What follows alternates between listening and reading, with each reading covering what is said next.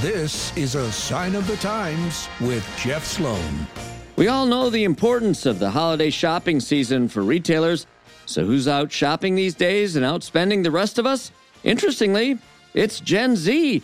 That's right, it seems that young people are out spending the rest of us this year on their holiday gift shopping.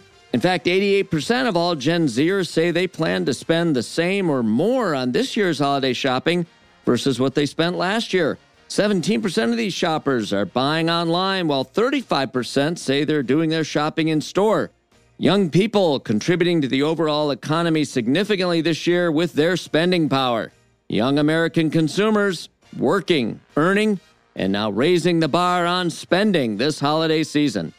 I'm Jeff Sloan, and that is a sign of the times.